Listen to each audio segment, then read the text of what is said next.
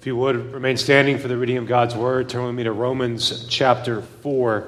Romans chapter 4. If you have a Pew Bible, you can find this on page 941. Page 941.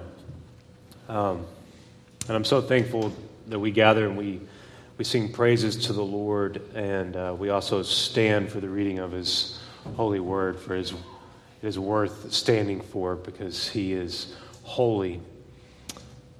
Romans chapter 4, beginning in verse 1. What then shall we say was gained by Abraham our forefather according to the flesh? For if Abraham was justified by works, he has something to boast about, but not before God. For what does the scripture say? Abraham believed God, and it was counted to him as righteousness. Now, to the one who works, his wages are not counted as a gift, but as his due. And to the one who does not work, but believes in him who justifies the ungodly, his faith is counted as righteousness. Just as David also speaks of the blessing of the one to whom God counts righteousness apart from works. Blessed are those whose lawless deeds are forgiven and whose sins are covered. Blessed is a man against whom the Lord will not count his sin.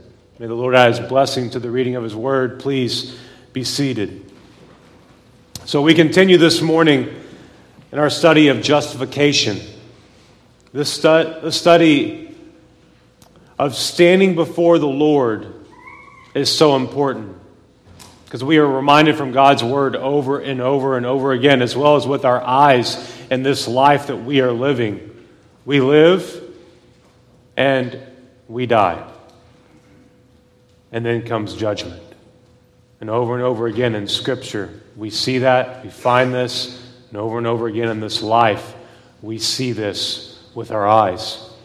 The study of standing before the Lord is so important, and if we, if we get this wrong, it is eternal punishment and not eternal life. Just listen to question 33 of the Westminster Shorter Catechism. What is justification? Justification is an act of God's free grace. When He pardons all of our sins and accepts us as righteous in His sight only for the righteousness of Christ imputed to us and received by faith alone. So if we declare in this life that we are justified before God by something that we have done, we are not justified at all. This is why Paul has spent so much time discussing the wickedness of men. In the words of J.C. Ryle, a right knowledge of sin lies at the root of all saving Christianity. And this is exactly what Paul has been doing to those in Rome. Paul has taken the time to get his audience, the people that he has never met, he's taken time to get them lost. And as Christians, we need to do this too. We need to spend time getting those around us lost. For all sinners fall short of the glory of God, and we are all sinners. None is righteous, no, not one, Paul has said. No one seeks for God. All have turned aside. No one does good, not even one. Paul got his audience lost, and then, and only then, he delivered to them the good news of Jesus Christ, of justification by faith alone in Christ alone. Look with me at Romans 3, verse 21. Paul has finally reached this. After 60 some odd verses of God's wrath, he gets to Romans 3 and he is excited. He says, But now the righteousness of God has been manifested apart from the law, although the law and the prophets bear witness to it. The righteousness of God through faith in Jesus Christ for all who believe. For there is no distinction. For all have sinned and fall short of the glory of God and are justified by his grace as a gift through the redemption that is in Christ Jesus, whom God put forward as a propitiation by his blood to be received by faith. This was to show God's righteousness because in his divine forbearance he had passed over former sins. So, Paul has informed us that justification is possible for Jew and Greek. For us today, justification is possible for all. It does not matter your nationality, it doesn't matter the language that you speak. Justification is a divine act whereby God makes humans who are sinful Therefore, because we are sinful, we are worthy of condemnation, acceptable before God who is holy and righteous. Justification before God is possible by faith alone in Jesus Christ alone. Paul has taught us three main things about justification. Justification is possible by God's grace. Justification is through the work of Jesus Christ on the cross, and justification is received by faith as a gift. And so Paul continues this argument of justification here in Romans chapter 4 by going to Abraham in the Old Testament. Specifically, this morning, we're going to discuss and look at faith and works in the matter of justification and the relationship of faith and works in the realm of sanctification. So, we as Christians, we need to have a firm grasp upon justification in Christ alone. But we also need a correct understanding of sanctification in Christ alone. So, the picture here is justification that one day you and I will stand before God. And when we stand before God, there's only one thing that's going to make us right as we stand before the Lord. That's having a personal, intimate relationship with Jesus Christ. That a person has repented of their sins, put all their faith, all their hope, all their trust in Christ and Christ alone for their salvation. Now, as sanctification, you have faith because we live by faith. We've been saved by faith. But in sanctification, you have faith and works. You have nothing in justification with your works that make you right before God. Absolutely nothing. Romans 4, verse 1. What then shall we say was gained by Abraham, our forefather, according to the flesh? In Romans 3, Paul informed us that personal boasting of salvation is not to be part of the Christian's life.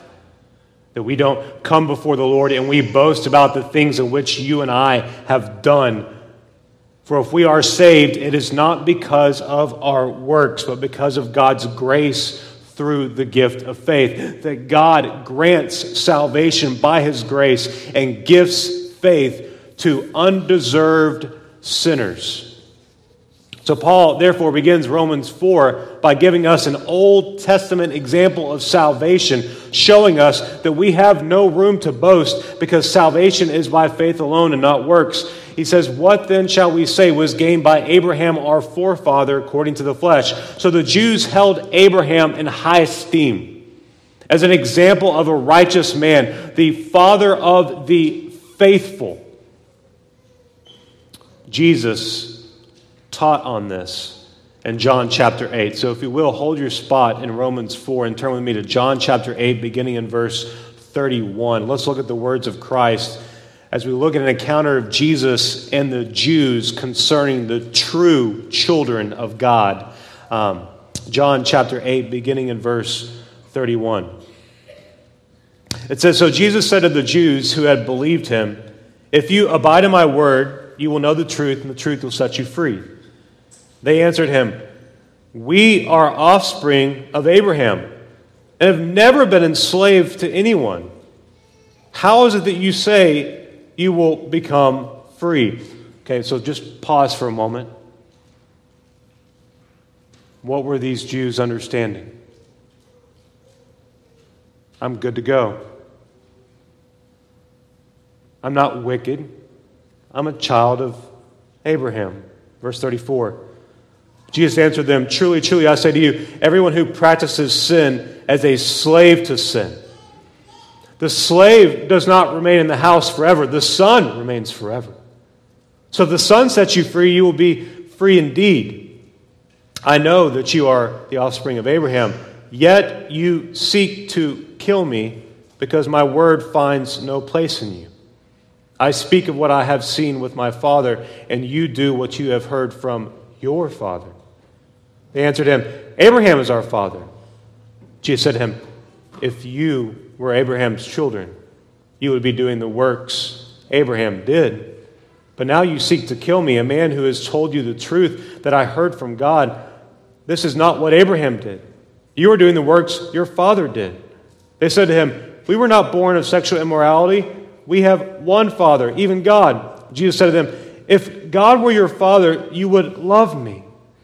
For I came from God and I am here. I came not of my own accord, but He sent me. Why do you not understand what I say? It is because you cannot bear to hear my word. You are of your father, the devil. Your will is to do your father's desires.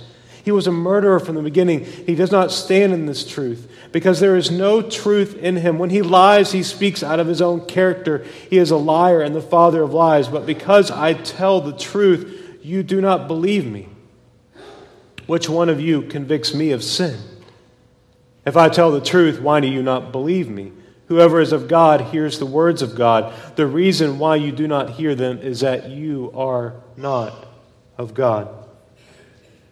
So the Jews thought that they were free since they were the offspring of Abraham. And so Jesus informed them that they are sinners and not free, but slaves of sin.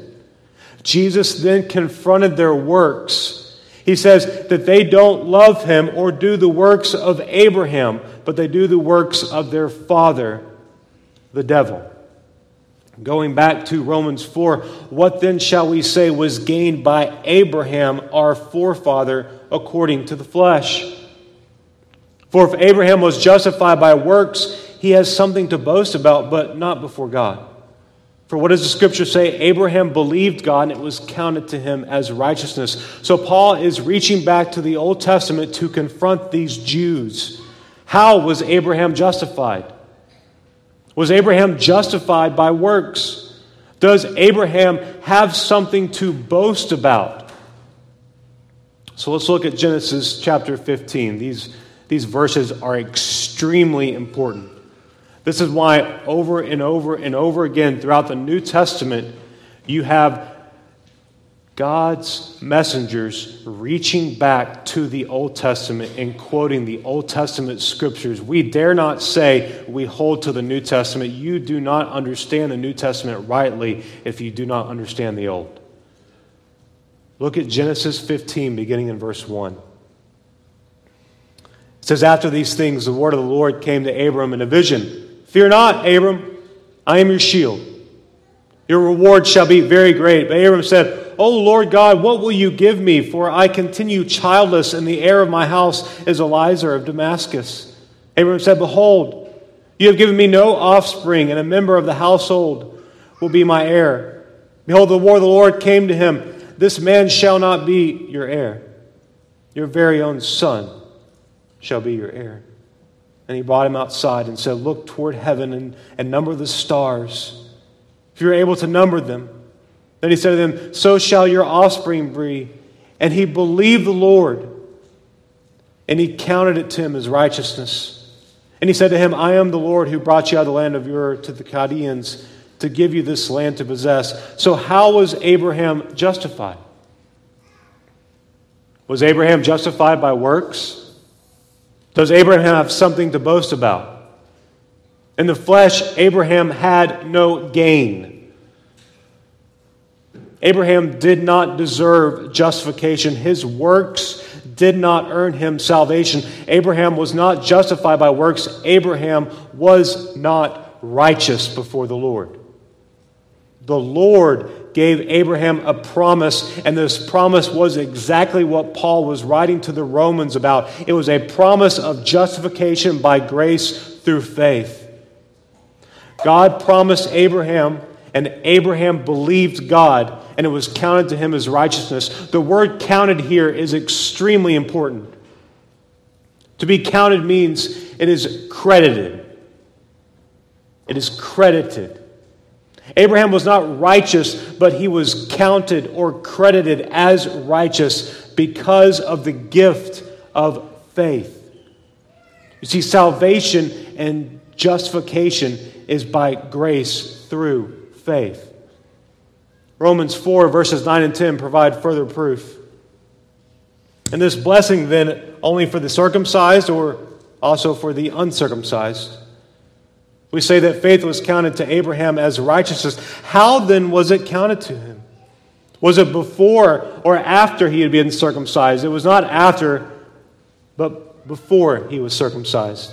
So, Paul used Abraham as an Old Testament example of justification by faith, and this example shows that Abraham's belief was also in the promise of Genesis 3, verse 15, which is fulfilled in the person and the work of Jesus Christ. People were not saved differently in the Old Testament than they were in the New Testament, or how people are saved today. Because we see so much and we hear so much so much talk, so much preaching, so much teaching that people are actually saved differently today.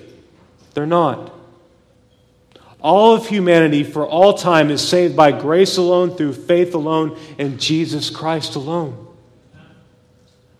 Before Christ came, people trusted in the promises of God, specifically the promise of a Savior a Messiah. They looked forward to the promise that would come. In the New Testament, Christ came. He turned the light on. And because the promise of God showed up, he was the promise, and people trusted in him. Christ fulfilled the law. Christ freely laid down his life. Christ drank the cup of God's wrath, dying for sinners who would place their trust and hope in Him alone for salvation. So today we don't look forward to the promise of salvation. Some people still are. As Christians, we look forward, we look backward to the promise of salvation in Jesus Christ fulfilled. We are looking back. God's word is complete. We have the word of God. We look back and we praise him for what he has accomplished, that our Savior has come, and we eagerly await his return. He has accomplished justification for sinners, and we await the fulfillment of all of his promises. No one is in right standing before God based upon their works. Sometimes we can just overlook the very simplistic truth that for sinners to be saved, God the Father had to send God the Son to this earth to leave the glories of heaven to die, to make a payment for your sin and my sin. Our Savior has come and we eagerly await his return. Right standing before God is only accomplished when your faith is in the work of Jesus Christ. This statement means so many things. Primarily, this statement means that a person believes in who the Bible declares Jesus Christ to be the Son of God. If you talk to other individuals, other religions that are vast in numbers, they will tell you something different about Jesus. You must believe what the Bible says about Jesus that Jesus was fully man and fully God. He was sinless. That is through Jesus that one is saved. So we must believe in what the Bible says about Jesus Christ. This statement means that a person believes in what Jesus Christ has done and will do. And in fact, it also means that we believe in what Jesus Christ is now doing. Jesus died for sinners, and those who are in him are forever his. And right now, as someone has already said in our service, Jesus is interceding for us. This statement also means that a person has repented of their sins and trusted in Christ alone for their salvation.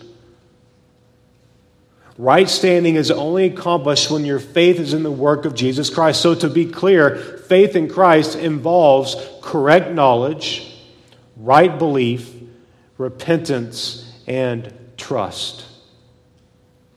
Correct knowledge, right belief, repentance, and trust. Romans 4, verse 4. Now, to the one who works, his wages are not counted as a gift, but as his due. As to the one who does not work, but believes in him who justifies the ungodly, his faith is counted as righteousness. So, the one who works deserves his wages. In fact, the one who works, he deserves his wages because it is an obligation. Wages are counted as a due. Now, the one who works does not deserve a gift. A gift is not counted as what is due. A gift is undeserved. A gift is unearned. A gift is freely given and freely received. I'll give you an illustration. My son Colby does a job each week for one of our neighbors. The neighbors offered a price, and Colby agreed to a price. Now, if Colby does the job, he deserves the agreed price or wage. If Colby receives less than what he has agreed to, Colby has been cheated. If Colby receives more than what he has agreed to, it is a gift. Paul has spent a good amount of words informing his audience and in turn informing us as Christians, if we have been saved by God's grace, that we do not deserve salvation. We don't deserve salvation. We do, however, deserve God's wrath. God's wrath is what we are rightly due. And as much as we like ourselves, God is holy and we need salvation. But salvation is not possible without God's grace because salvation is not found in us, it is not found in something that we do. Salvation is an alien righteousness in which we need God to awaken us to because we are spiritually dead. Look at verse 5 of Romans 4. And to the one who does not work, but believes in him, who justifies the ungodly, his faith is counted as righteousness. So if you, if you believe in Jesus Christ, who justifies the ungodly, your faith is counted as righteousness. This is crazy important.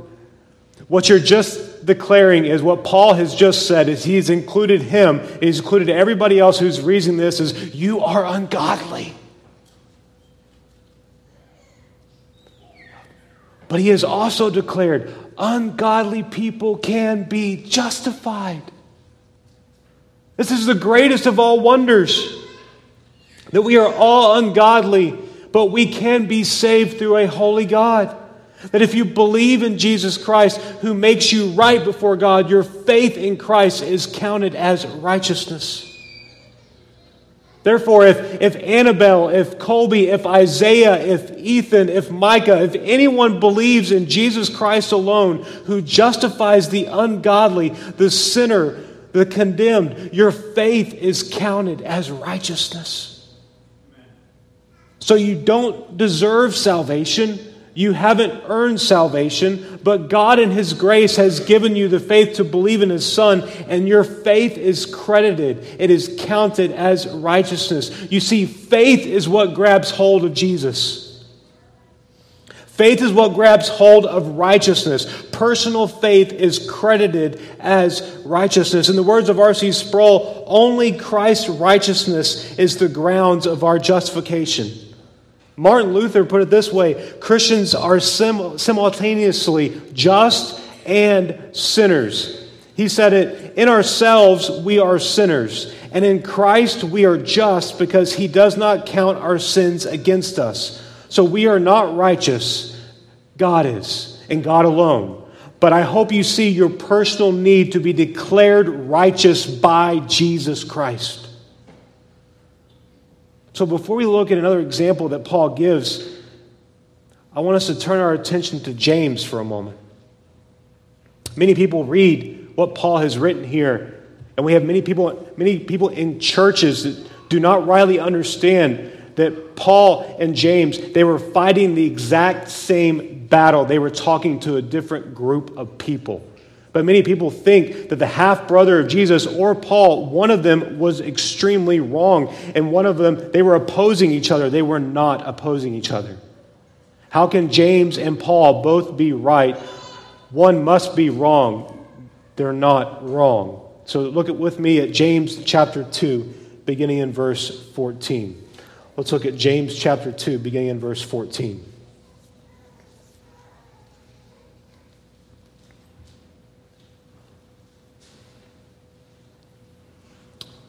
says, What good is it, my brothers, if someone says he has faith but does not have works? Can that faith save him? If a brother or sister is poorly clothed and lacking in daily food, and one of you says to him, Go in peace, be warmed and filled, without giving them the things needed for the body, what good is that? So also faith by itself, it does not have works, is dead. But someone will say, You have faith and I have works. Show me your faith apart from your works, and I will show you my faith by my works. You believe that God is one, you do well. Even the demons believe and shudder. You want to be shown, you foolish person, that faith apart from works is useless? Was not Abraham our father justified by works when he offered up his son Isaac on the altar? You see that faith was active along with his works, and faith was completed by his works. And the scripture was fulfilled that says, Abraham believed God, and it was counted to him as righteousness, and he was called a friend of God. You see that a person is justified by works and not by faith alone. In the same way, was not also Rahab the prostitute justified by works when she received the messengers and sent them out by another way? For as a body apart from the spirit is dead, so also faith apart from works is dead. So it seems that, that James is saying something completely different. That James is gathered before these groups of people and he says, Oh, you have faith? Prove it. Show me your works. I'll show you my faith by my works. That's not at all what Paul said.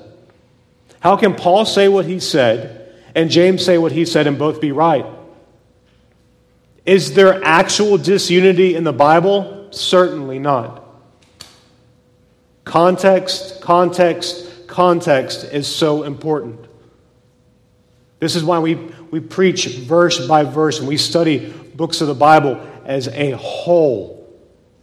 Paul and James, they were fighting the exact same battle. The picture here is that Paul is here and James is here, and they have their swords out and they're fighting a group of people. They're saying the exact same things, but their, their audience that they were fighting, they were struggling with different things. Paul was making clear that a sinner is justified before God by faith alone. James was making clear that the faith that justifies is never, ever alone. It's never alone. James was making clear that the faith that justifies is never alone. Faith is not empty words that we just speak. Faith changes a person because it's a gift from God, it's not a gift from man. Faith changes the direction of a life and it changes the works of that life. Justification brings about righteous living. Jesus said a tree is known by its fruit. Christians are known by what God has done, and by what God has done in that life, there is change. Jesus said that judgment before God is based upon works, not because those works make them right, but because works reveal the person's faith. John 14, verse 15 If you love me, you will keep my commandments. Jesus is not being a legalist. Many Christians would say that Jesus, he's being really extreme. That, that's really harsh. We really can't say that. We must talk about God's love. Yes, if you love God, you will keep the commandments of God because you love him. Works prove saving faith.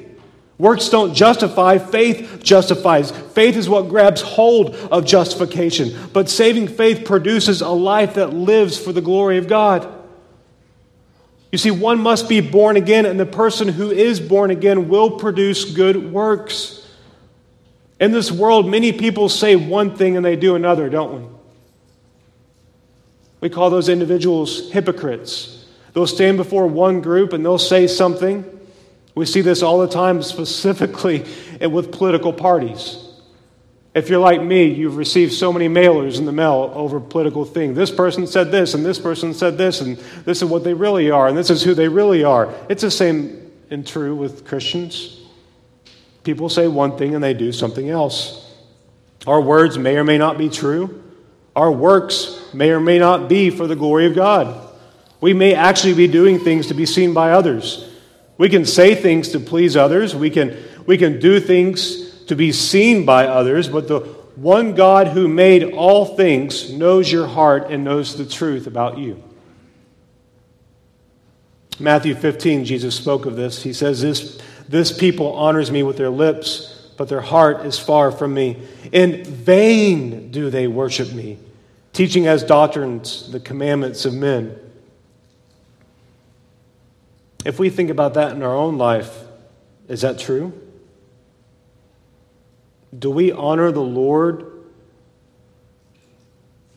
with our lips only? Like, do we gather on Sunday and sing about the Lord and His goodness and His, His grace and His love, and, and we're excited?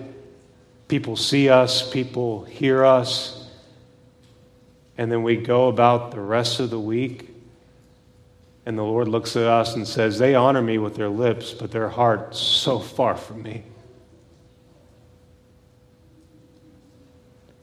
Our faith in Christ should be proudly displayed for all to see. Not so others in this world will see it for you, but for others will see it that in your life for the glory of God. I'm not talking about t shirts and bumper stickers. I'm talking about a living faith that pleases the Lord. I'm talking about a living faith that glorifies God in whatever you are doing. Faith without works is dead because a dead faith does nothing. That's what a dead faith does. For example, if a person comes to the end of their life, and at the end of their life, they are dependent upon a day of salvation that happened 20 years ago, and that person's life did not change over the last 20 years. I'm talking about a faith that says, I have no desire to know God. A faith that says, my desire to read God's word, it is not there. I have no desire to know who God is. A faith that says, I am not convicted over my sin. A faith that says, I am not going to obey this book because I don't believe this book. What assurance would this person have if there is no evidence that they love the Lord. The Bible does not paint salvation in a one time event that produces nothing. That is never true from God's holy word. I'm talking about sola scriptura. I'm not talking about experiences or stories that you've encountered. I'm not talking what people have given you personal assurance of. I'm talking about what is God breathed. The Bible paints salvation in the present tense. That God calls us to be examined by His holy word. It is not, did I once do this? No, is it, am I still doing this? Am I still believing in Jesus Christ alone for my salvation? Am I still staying in the Word of God to know Him and to make Him known? Am I still confessing my sins? Am I still desiring in my heart to keep the commandments of God? Am I still walking in the light of His good Word? In other words, your words might declare that you believe in Jesus, but in your heart, if your heart doesn't, if you don't possess the Holy Spirit, if your life doesn't prove what your words declare, so what? In fact, that's exactly why James was writing what he wrote. When I teach little children, I explain that James is like the Nike book. If you call yourself a Christian, just do it. Stop flapping your trap and start proving it with the life that you have in Christ. God knows your heart. If you have been born again, the examinations in God's Word, they provide us with such an amazing encouragement. If we read those examinations as a Christian, we're like, yes, I still believe in Jesus, and that's because of Him. Yes, I still confess my sins. You know why? Because He's done it. I still love the Word of God and I, I, fail every day, but man, I love it. I love hearing what my Master, my Creator, has said. Those examinations bring joy to our hearts because we, we look back at what Christ has done, what He is doing, and what He says He will do in our life. But God knows your heart. Going back to Romans 4, verse 6. He says, just as David also speaks about the blessing of the one to whom God counts righteousness apart from works. Blessed are those whose lawless deeds are forgiven, whose sins are covered. Blessed is the man against the Lord will not count his sin. So now Paul argues his point from the life of David hundreds and hundreds of years after Abraham. I love what Paul does. He uses the words of David after David committed adultery and murder. These words are found in Psalm 32, 1 and 2. It says, Blessed is the one whose transgressions are forgiven, whose sin is covered. Blessed is the man against whom the Lord counts no iniquity, and whose spirit there is no deceit. So the blessed one is not saved by his works. The blessed one is not the one who is physically circumcised. The blessed one is not the Jew or the Gentile. The blessed one is not the one who claims faith in Christ but lives a life void of his commands. The blessed man, woman, youth, or child is the one whom God does not count their sin because they have been washed by the blood of Jesus Christ. Even as Paul is arguing this from David, David's trust was in the promise of Christ. The blessed man, woman, youth, or child is the one who has faith in Jesus Christ alone for their salvation. If you continue in Psalm 32, he goes on to say this in verse 5. David explains why he said what he did in Psalm 32, 1 and 2. He said, I acknowledge my sin to you I did not cover my iniquity. I said, I will confess my transgressions to the Lord. And you forgave the iniquity of my sin. So David knew that righteousness was not found in him. Do you know this? That righteousness is not found in you? David himself, scripture says, was a man after God's own heart, and yet he committed adultery followed by murder, trying to cover up and cover up and cover up his sin. But because he was saved, he got to a point where he repented of his sins and he asked the Lord to forgive him. Have you confessed your sins to the Lord like David did? Because 1 John 1 9 says, If we confess our sins, he is faithful and just to forgive us our sins and to cleanse us from all unrighteousness. Because in Christ alone, the Lord will not count our sin. In Christ alone, forgiveness is found. In Christ alone, we are justified before a holy God. Abraham, he could not boast of his works because they did not justify. And if, if your works don't justify, you have nothing to boast about. David didn't stand before the Lord in right standing because of his works. You want to show up before the Lord with adultery, do you want to show up before the Lord with murder? See, my works, they justify. Martin Luther, John Calvin, Charles Spurgeon, Jonathan Edwards, they had nothing to boast about before the Lord. Billy Graham, R.C. Sproul, they had nothing to boast about. If you are saved, you have nothing to boast about before the Lord. If you are saved, it is by grace alone, through faith alone, in Jesus Christ alone that you are saved. Because justification is not possible because of you. Justification is possible by God's grace. Justification is not through your good works. Justification is through the work of Jesus Christ on the cross. Justification is not received because a dead man reaches out to God. Justification is received by faith because it is a gift from God.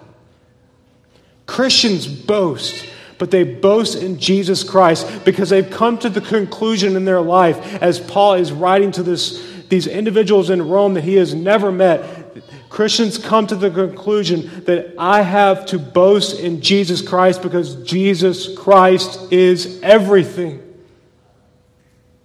So, is your faith in Jesus Christ alone for your salvation? I've heard it said that many youth, when I was a youth pastor, used to ask me, Is there something else you can talk about by the gospel? And also in my preaching, I hear so many youth talking about, Is, is there something else that he's going to say at the end of his sermons? No. There's not. because you never get over the gospel. And if you think the gospel is something that you get over, you don't understand it. If you think the gospel doesn't have implications upon your life, you don't understand it. If you say that your faith is in Christ alone for salvation, does your life prove it?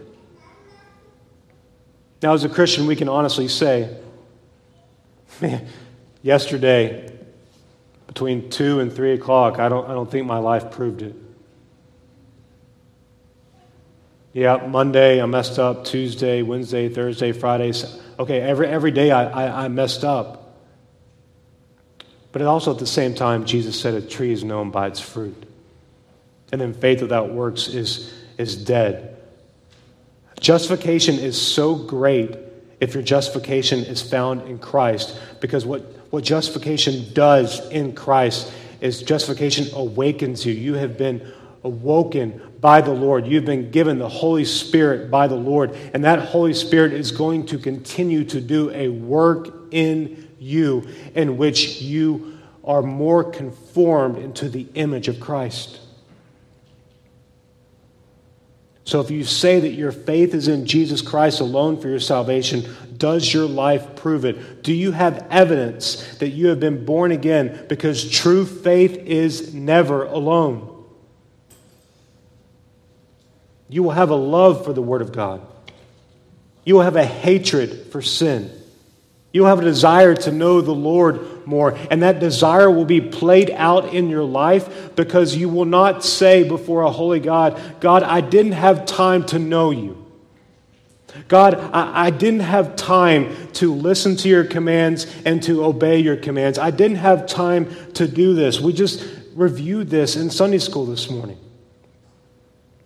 Individuals, they have all their excuses, but you have individuals who are ready for the coming back of the Lord and people who are not ready for the coming back of the Lord. Those who are ready, they will enter and be with their Father. Those who are not ready, they will not enter.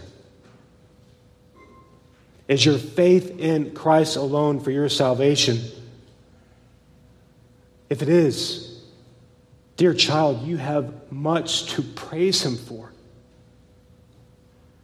because you don't deserve to be justified. You have an undeserved gift in which you have received, which is the greatest gift in all of history. But that greatest gift in all of history will have a response.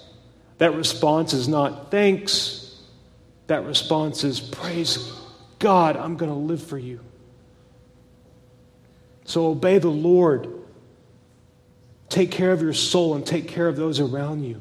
And if you're concerned over your sin, concerned over your life that you're living, if you're concerned over your current position before the Lord, call on Christ and ask Him to save you. Come to Christ. There is no other way in. Jesus said, I am the way, I am the truth, I am the life. No one comes to the Father except through me. Christ removes the word guilty and he stamps a person justified. That is what Christ does, and it is only through him that one is saved.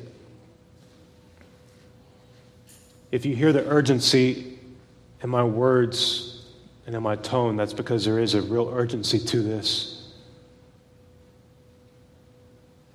This could be, in fact, your very last day on this earth. This could be the last time that you gather together with brothers and sisters in Christ and worship Him in this place. This could be the last time that you say hi and bye to someone. This could be the last time you hear the Word of God preached. Christ and Christ alone is the one who removes your guilt and he stamps you justified. I'm asking, is your faith in him? In him alone. Not him plus something else, but in Christ and Christ alone for your salvation. Have you trusted in Christ and Christ alone for your personal salvation? Because if not, you will stand before the Lord And the Lord will look you in the eyes. He will say, Depart from me, I never knew you. And maybe you'll be able to speak a word. I don't know. Maybe you'll stand before him and you'll say, But Lord, I did this, I did this, I did this. If you stand before the Lord and you're telling the Lord everything that you did, you don't understand the gospel. If you stand before the Lord and you tell him everything that he did, you understand it. Father, I thank you for this morning.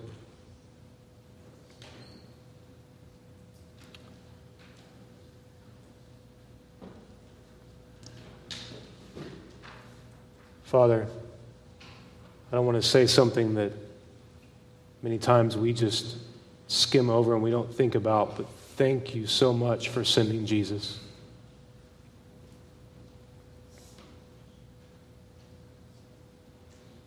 Thank you so much for his life. Thank you for the truth that he preached.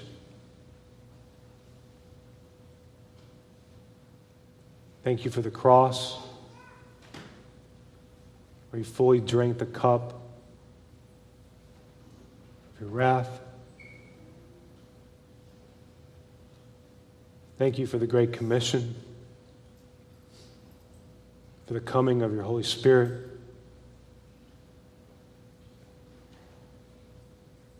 Thank you for the Bible in which generation after generation after generation has learned who you are and how we are to live on this earth to glorify you.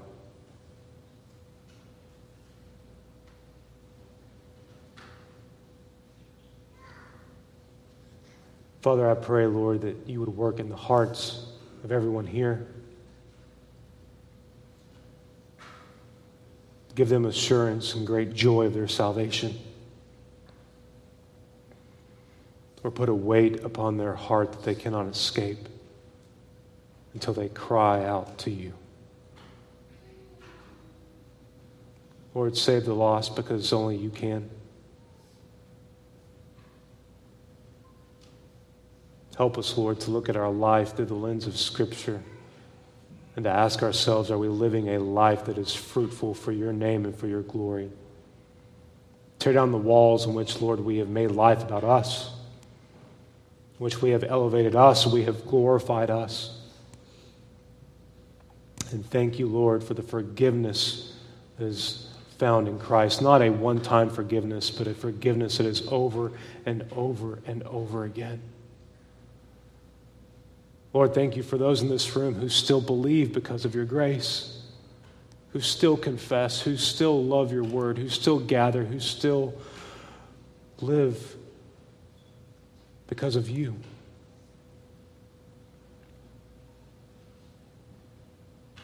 Father, we do pray that your name would be hallowed in our lives, in this church, in this community. We pray for your kingdom to come on this earth as it is in heaven. That we would be fully about you. As we long for you, Lord, may we be your faithful children who are living for you. It's in Christ and Christ alone we pray all these things. Amen.